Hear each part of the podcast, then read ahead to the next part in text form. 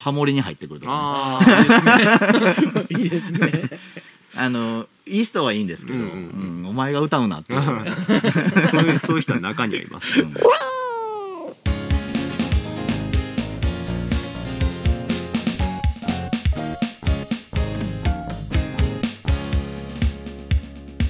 チャンネルユニコやっぱ大阪の人のフレンドリーさっていうのは感じることがありましたね、うん。あのよく僕迷子にな僕方向音痴なんで迷子になるんですけど、うん。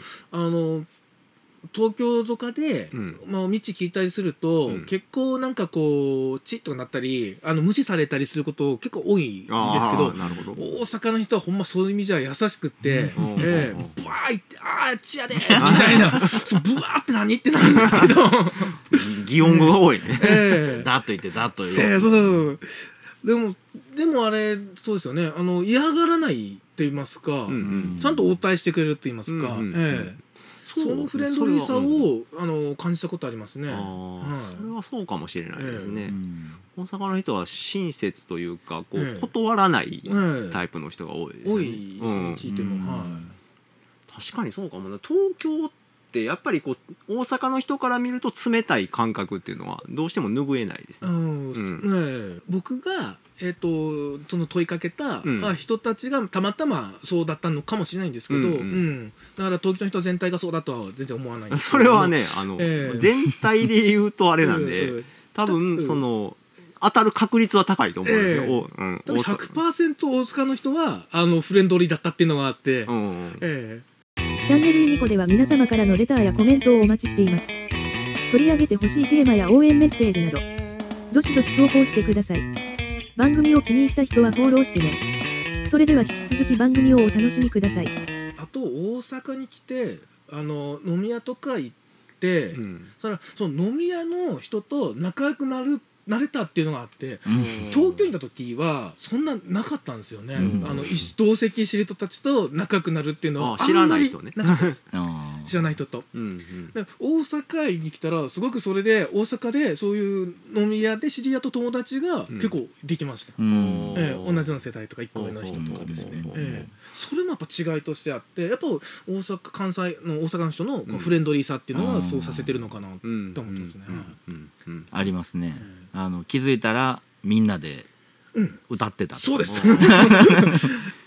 そういうノリなんや大阪の飲み屋っていうのは、うん、なんかあのーこう自分がひいきにしてるお店とかがあって、うん。そこにこう新しく来た人とかは、うんうん。こう迎え入れてまたおいでようになるし逆に新しいお店に行ったら常連さんとかがこうフレンドリーに接してくれるっていうのは結構ありますよね。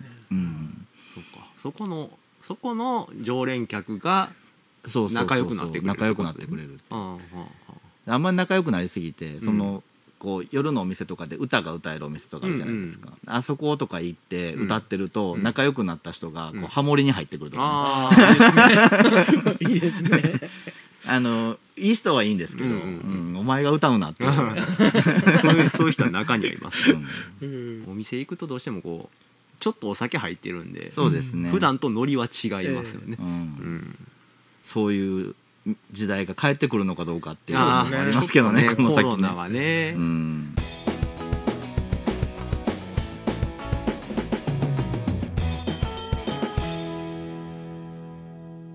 その大学生になった人とかも聞くともうほとんど授業もないしそうみたいね。入学式すらみたいなうんことがあって大学に入ったのにあんだけ受験勉強して受験戦争っていうかね、試験受けて入ったのに、うん。大学に行けないっていうこのストレス？そうそうそれはあると思いますね、うん。オンラインでやるとかね。そう。友達もできないって去年もまままさにまさにそうだった去年の人とかすごい悲惨やったと思う、ん。そうそう。ほほぼ丸1年間キャンパスライブなしで、うん。ずーっとこうオンラインで授業を受けて、うんなんか知らん間に試験だけ来てみたいな感じでね、かわいそうやったと思うんですけどね。やっぱこう最初のねそのみんなそそういういろんな経緯があってそこに集まった人たちの初めましての空気ってあるじゃないですか、あありますありますありますね。あります。あれいいよね。それを味わうことなく1年間。そうなんですよ。